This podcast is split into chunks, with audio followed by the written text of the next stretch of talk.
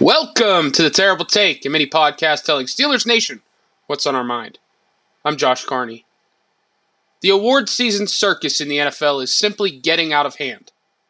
Much like baseball has gone, so too has the game of football at the highest level, focusing more on advanced metrics and other deep dive stats, rather than weighing the actual production that the players seek to achieve week after week.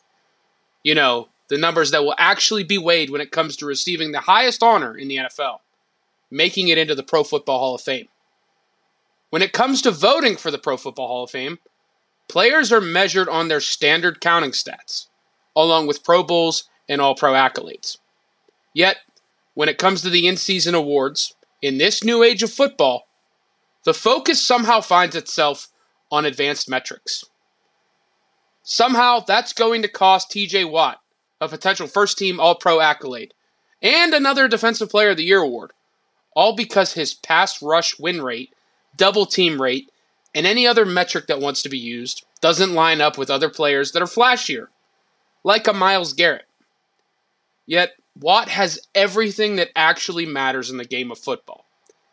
He led the NFL in sacks for a third time, becoming the first player in NFL history to accomplish that. He also outproduced every other pass rusher in a number of other defensive statistics. Somehow, though, he's being punished for not having the eye opening, sexy advanced metrics numbers. What a joke. That disrespect occurred throughout the season with Watt.